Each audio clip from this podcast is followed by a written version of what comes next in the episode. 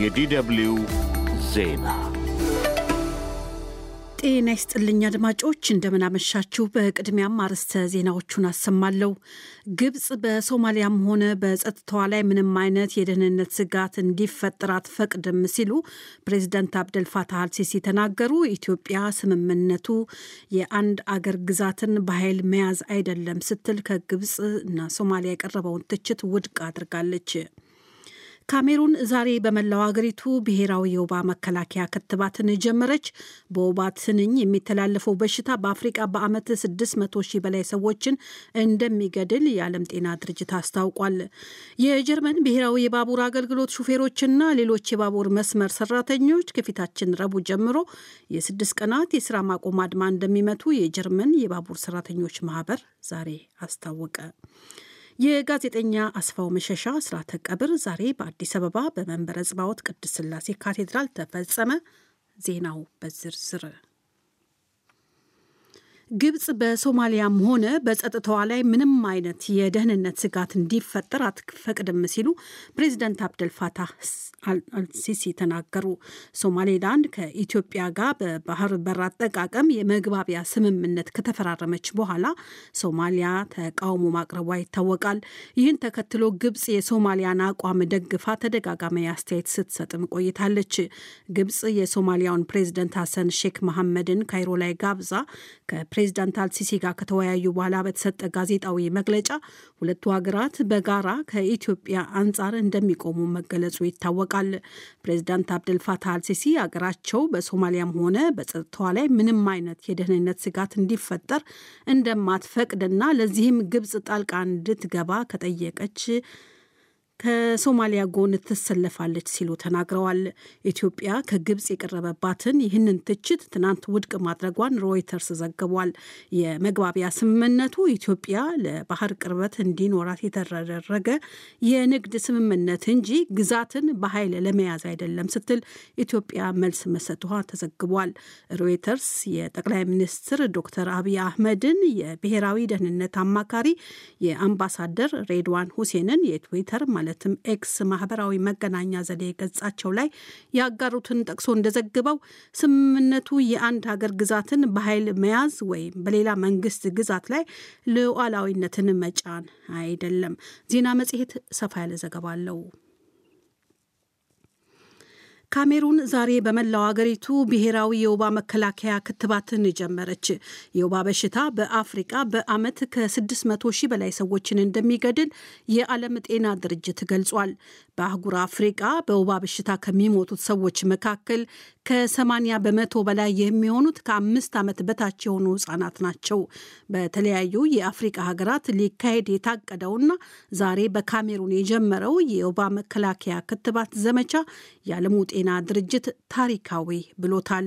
ከጎርጎሮሳውያኑ 2019 ወዲህ በጋና በኬንያና በማላዊ ከሁለት ሚሊዮን በላይ ህጻናት የወባ መከላከያ ክትባትን ወስደዋል።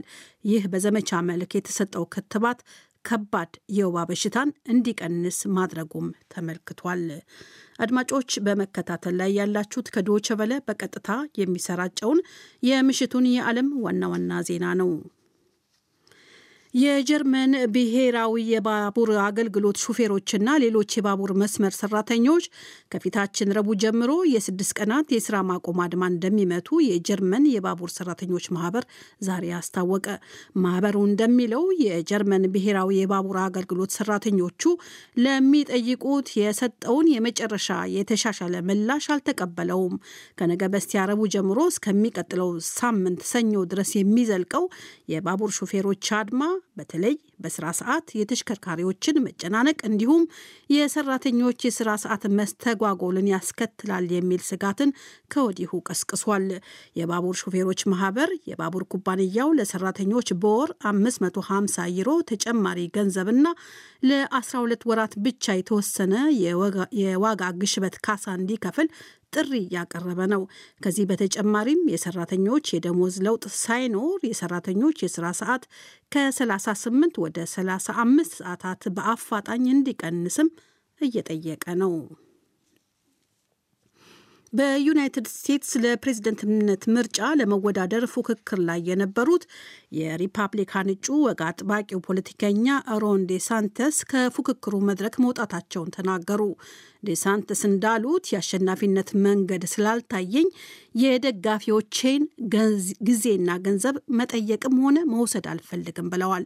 ራሳቸውን ከፕሬዝዳንታዊ ምርጫ እጩነት ያገለሉት ፖለቲከኛ ለፕሬዝዳንታዊ ምርጫ ለመወዳደር ጥረት ላይ ያሉትን የቀድሞውን ፕሬዝደንት ዶናልድ ትራምፕን እንደሚደግፉም ተናግረዋል። ዴሳንተስ ለረጅም ጊዜ የትራምፕ ጠንካራ ተፎካካሪ ተደርገው ይቆጠሩም ነበር። በቻይና ደቡብ ምዕራብ ዩናን ግዛት በደረሰ የመሬት መንሸራተት አደጋ ቢያንስ የሁለት ሰዎች ሕይወት መጥፋቱን የአደጋ ጊዜ ሰራተኞች አስታወቁ።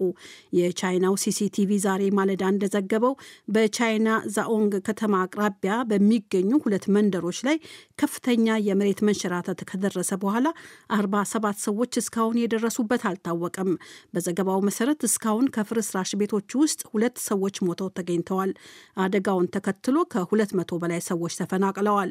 የመሬት መንሸራተት አደጋው መንስኤ ምን እንደሆነ በግልጽ አልታወቀም።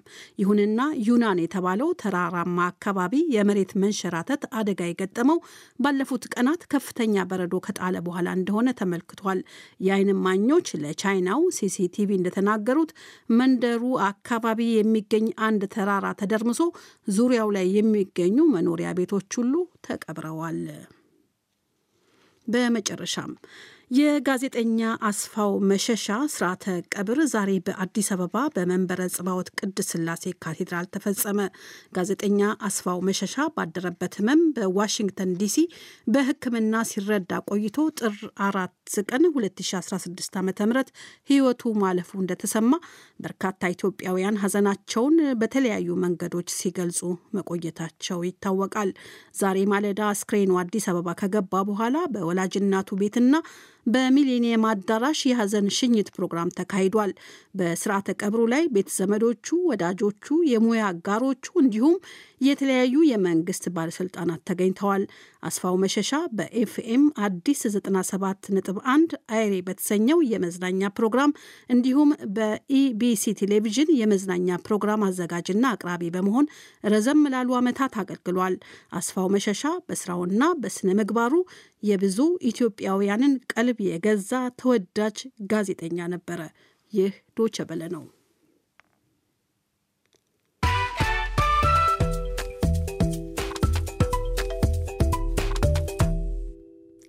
ከዶች በላይ የምሽቱን የዓለም ዋና ዋና ዜናዎች ለማብቃት ርዕሰ ዜናዎቹን በድጋሚ እንሆ። ግብጽ በሶማሊያም ሆነ በጸጥታዋ ላይ ምንም አይነት የደህንነት ስጋት እንዲፈጠር አትፈቅድም ሲሉ ፕሬዚደንት አብደል ፋታህ አልሲሲ ተናገሩ። ኢትዮጵያ ስምምነቱ የአንድ ሀገር ግዛትን በኃይል መያዝ አይደለም ስትል ከግብጽ የቀረበውን ትችት ውድቅ አድርጋለች። ካሜሩን ዛሬ በመላው ሀገሪቱ ብሔራዊ የወባ መከላከያ ክትባትን ጀመረች። በወባ ትንኝ የሚተላለፈው የወባ በሽታ በአፍሪቃ በዓመት ከ600 ሺህ በላይ ሰዎችን እንደሚገድል የዓለም ጤና ድርጅት ገልጿል። የጋዜጠኛ አስፋው መሸሻ ስርዓተ ቀብር ዛሬ በአዲስ አበባ በመንበረ ጽባዖት ቅድስት ሥላሴ ካቴድራል ተፈጸመ። ዜናው አበቃ። የዓለም ዜና ያቀረበችልንን አዜብን አመሰግናለሁ።